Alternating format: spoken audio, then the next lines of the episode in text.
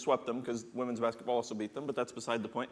Um, but anyway, to show that there were no hard feelings, uh, Coach Woodson, I use Coach, uh, invited the whole team. He's like, hey, let's all go to one of our golf courses, just kind of hang out and, and, build some fellowship and, and a foundation of fellowship, I guess. And so, uh, you know, they went out to play golf, and, and it was kind of awkward at first because IU had just beaten them, as I said. And uh, so they're kind of playing through. And then at the 14th hole, right before the 14th hole, the whole team just, the whole Purdue team just left. And so Woodson's like, are, are, they upset? Like, what happened? Did one of my players say anything? And Matt Painter, the Purdue coach, was like, oh no, they just know that they can never get to the Final Four. there we go. Okay. okay, so we, I sometimes I make myself laugh more than you guys, that's fine. Uh, so we are continuing the Firm Foundation series. And in this series, we're talking about the foundations of our faith, everything that, that helps to make us who we are, to make us be more like Jesus, to make us know Jesus, to help us get there. And so each week we've talked about one of those building blocks, something that goes along with it. And so I want to kind of tie that together this week, and we still have one more week, but I want to talk about discipleship which is a word that we kind of throw around a lot in the church, but sometimes we never really talk about what it means. And so I want to go to Matthew chapter 28, 18 through 20 first. Jesus came and told his disciples, I have been given all authority to heaven, in heaven and on earth.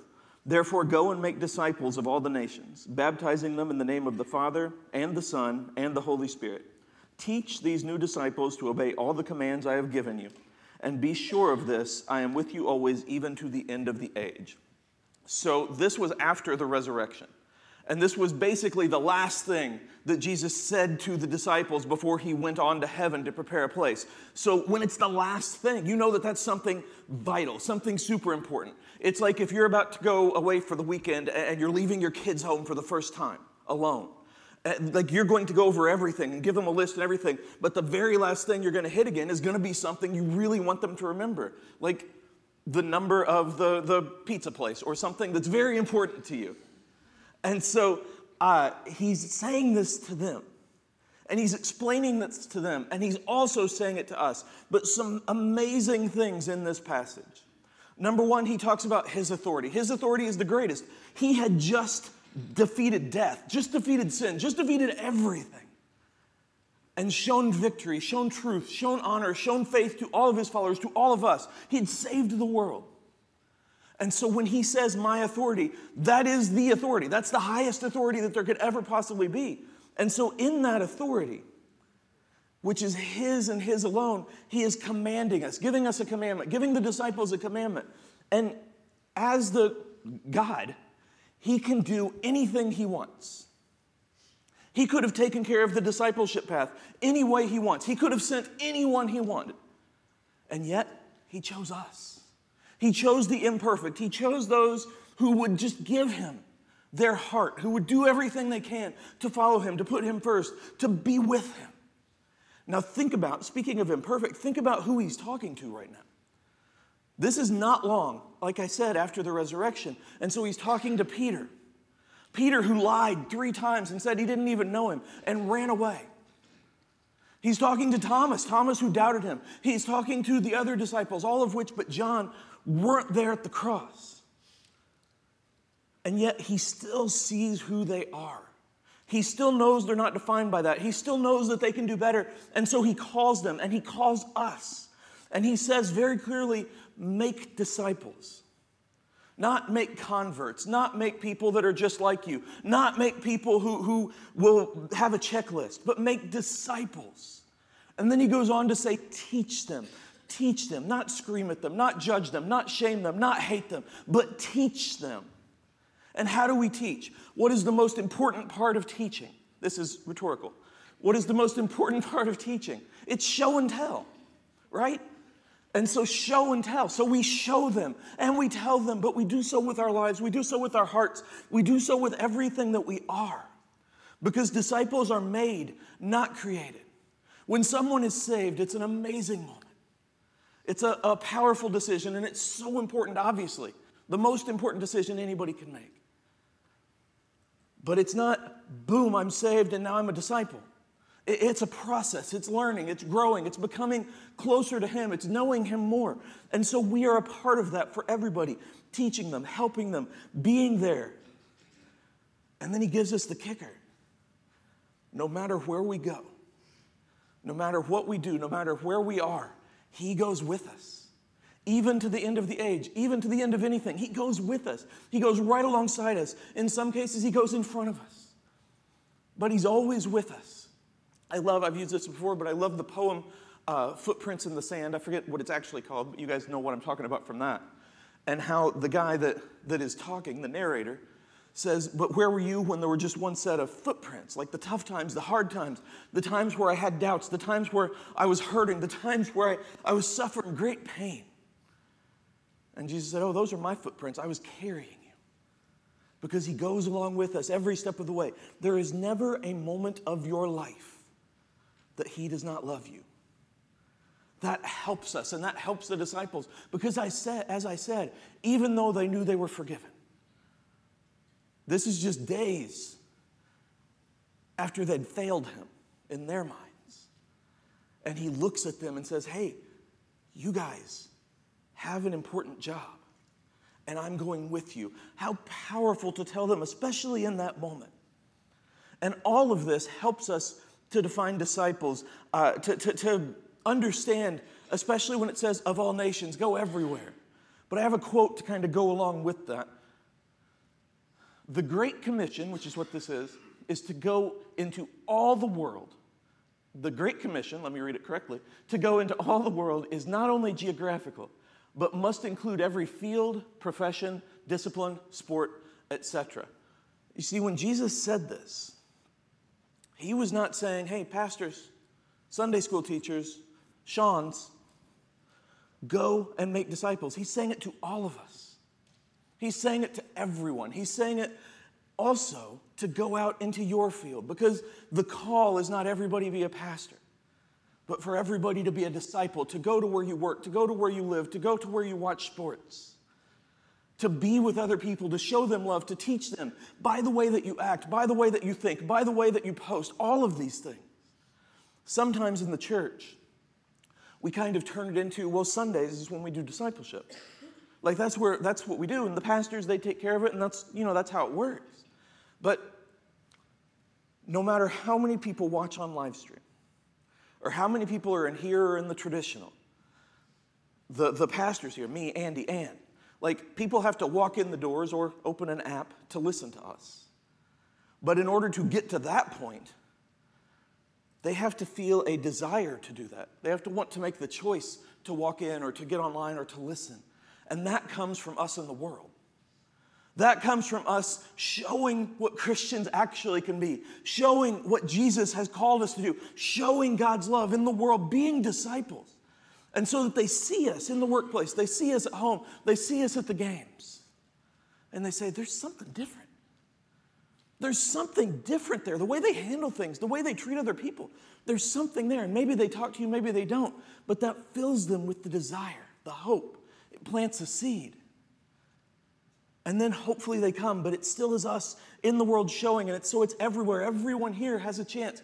Everyone here can reach people that maybe I can't or that other people can't because we all have our specialties. We all have our personalities. I kind of do, but we all have everything in front of us our own fields, our own lives, our own families, and we can all reach those in the way that we are, in the way that we live. And it's so foundational to be a disciple. I want to go on to define more of what a disciple is, and this is Mark chapter 10, verses 17 through 31. As Jesus was starting out on his way to Jerusalem, a man came running up to him, knelt down, and asked, Good teacher, what must I do to inherit eternal life? Why do you call me good? Jesus asked. Only God is truly good. But to answer your question, you know the, the commandments. You must not murder. You must not commit adultery. You must not steal. You must not testify falsely. You must not cheat anyone. Honor your father and mother. Teacher, the man replied, I've obeyed all these commandments since I was young. Looking at the man, Jesus felt genuine love for him. There is still one thing you haven't done, he told him. Go and sell all your possessions and give the money to the poor, and you will have treasure in heaven. Then come, follow me. At this, the man's face fell, and he went away sad, for he had many possessions. So that's the lesson. All of us have to go sell all our stuff right now, get on eBay, and then we'll give all the money to the poor, and we'll just kind of live in the gym. No. He's not saying that in that way. He's saying, he's talking about priorities, about who comes first, about what comes first, about how everything has to be centered around Jesus. But how he starts is interesting. And, and as a kid to now, I would always read that and be like, why would Jesus say, Who are you calling good? Because he's obviously never sinned and he's, he's perfect and he's everything. And so he's not saying in that quote that he's not good. He's simply giving the young man who came up to him a chance to think, to figure out, to, to, to really truly look into his faith and say and see why he said that. Why do you say I'm good? He wasn't questioning it. He's saying, think about this before you do anything else. Like, think about why you believe in me, why you say you're here. Think about the whys of all of this. Do you really know? And then the man asks, What can I do? Because we all want to know that sometimes. We all want that line of where we have to go to in order to be assured of heaven. It, it, we don't want to love people too much because then that's freaky, right? But we want to get up to that line. And so the young man wants to earn his way into heaven. And Jesus looks at him. And it says that he felt genuine love. And he already loved him, but he felt such sympathy and hope. And, and he knew what was going to happen. But he still looked at him. And he saw his heart. And instead of saying, Yeah, you said you follow all these commands, I don't think you did, because on October 2nd, in 27 AD, because that's, you know, they still said AD back then. Uh, this is, you know, you kind of, you, you lied a little bit. Or, you know, on, on January 30th or so on, he doesn't say that. He doesn't judge him, he doesn't hate him, he doesn't shame him. He just lists commandments. And only six of them. But all six of those are ones that affect other people. They're all outward. And he's not saying the God ones, put God first and don't have any idols. He's not saying that those aren't important. But he's saying, how do you treat other people? What do you do around other people? Do you lie? And he's saying that to him. Again, knowing the answer, but also having tremendous love and tremendous hope. And, just imagine for a second. Imagine for a second if the entire world followed just those six, much less all of them, but just those six. Think how different things would be. Imagine if only Christians followed just those six. Now, some of you parents are like, yeah, you threw it on your parents, that's right, and looking over at your kids. But there are also other things in there about how we should live and what we should do. But he's saying all of that to help teach him. Again, not to shame him, not, not to say, you haven't done this, because he knew the man had climbed the ladder of success. He'd climbed the ladder of faith, and so he was feeling pretty good about himself, and he wanted Jesus to say, You got it. You're really good. Like, you've got this going. You should just be the top of the disciple heap.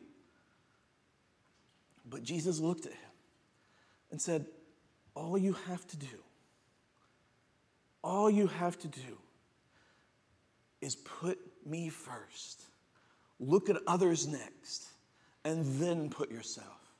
The joy acronym. Jesus others you. And he says that to him. And the man doesn't even reply.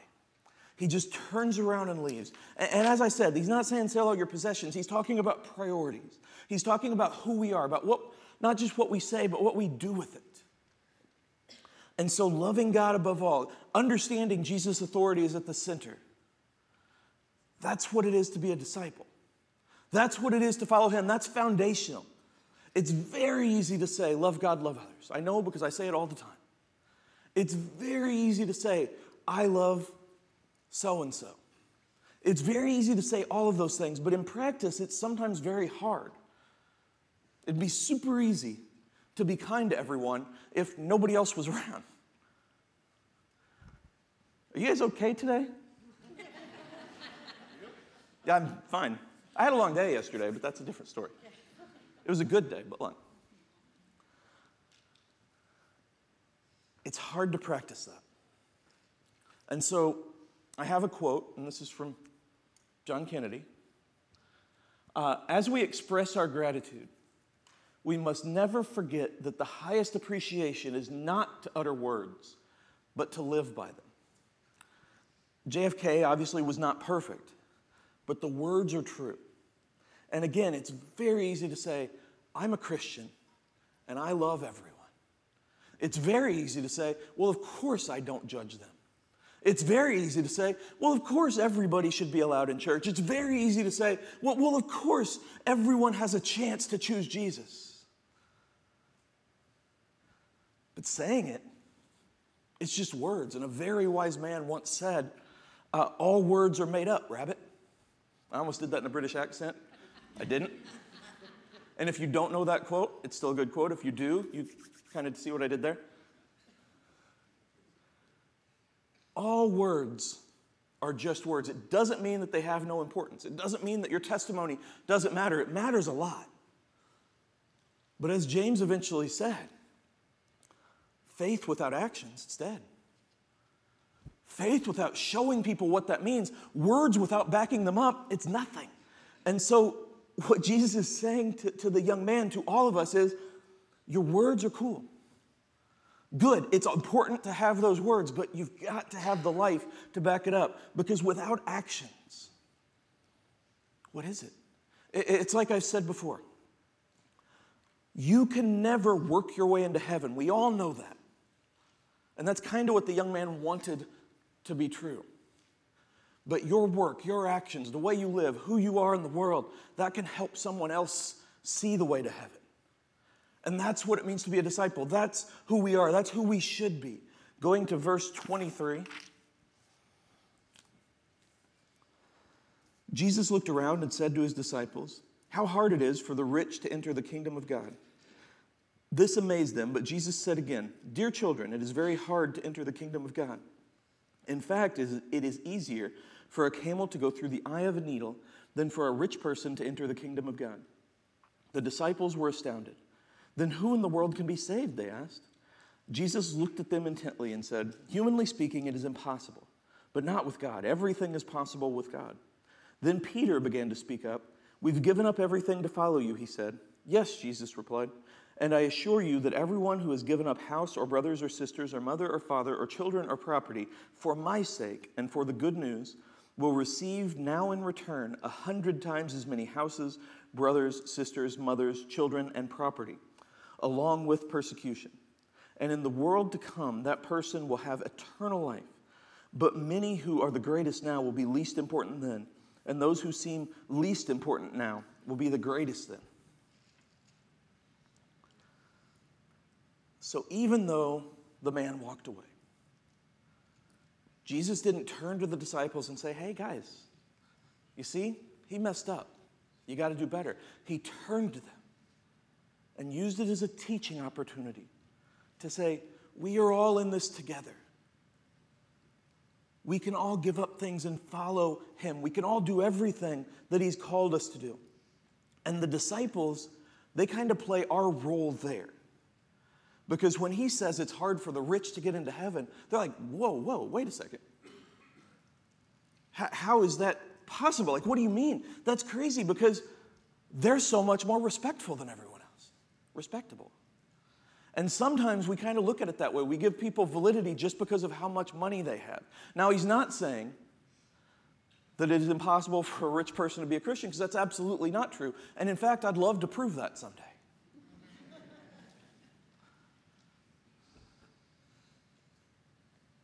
But also, the disciples and us sometimes, sometimes kind of look at money and think, oh, well, they have a lot of money, so that means that God has blessed that.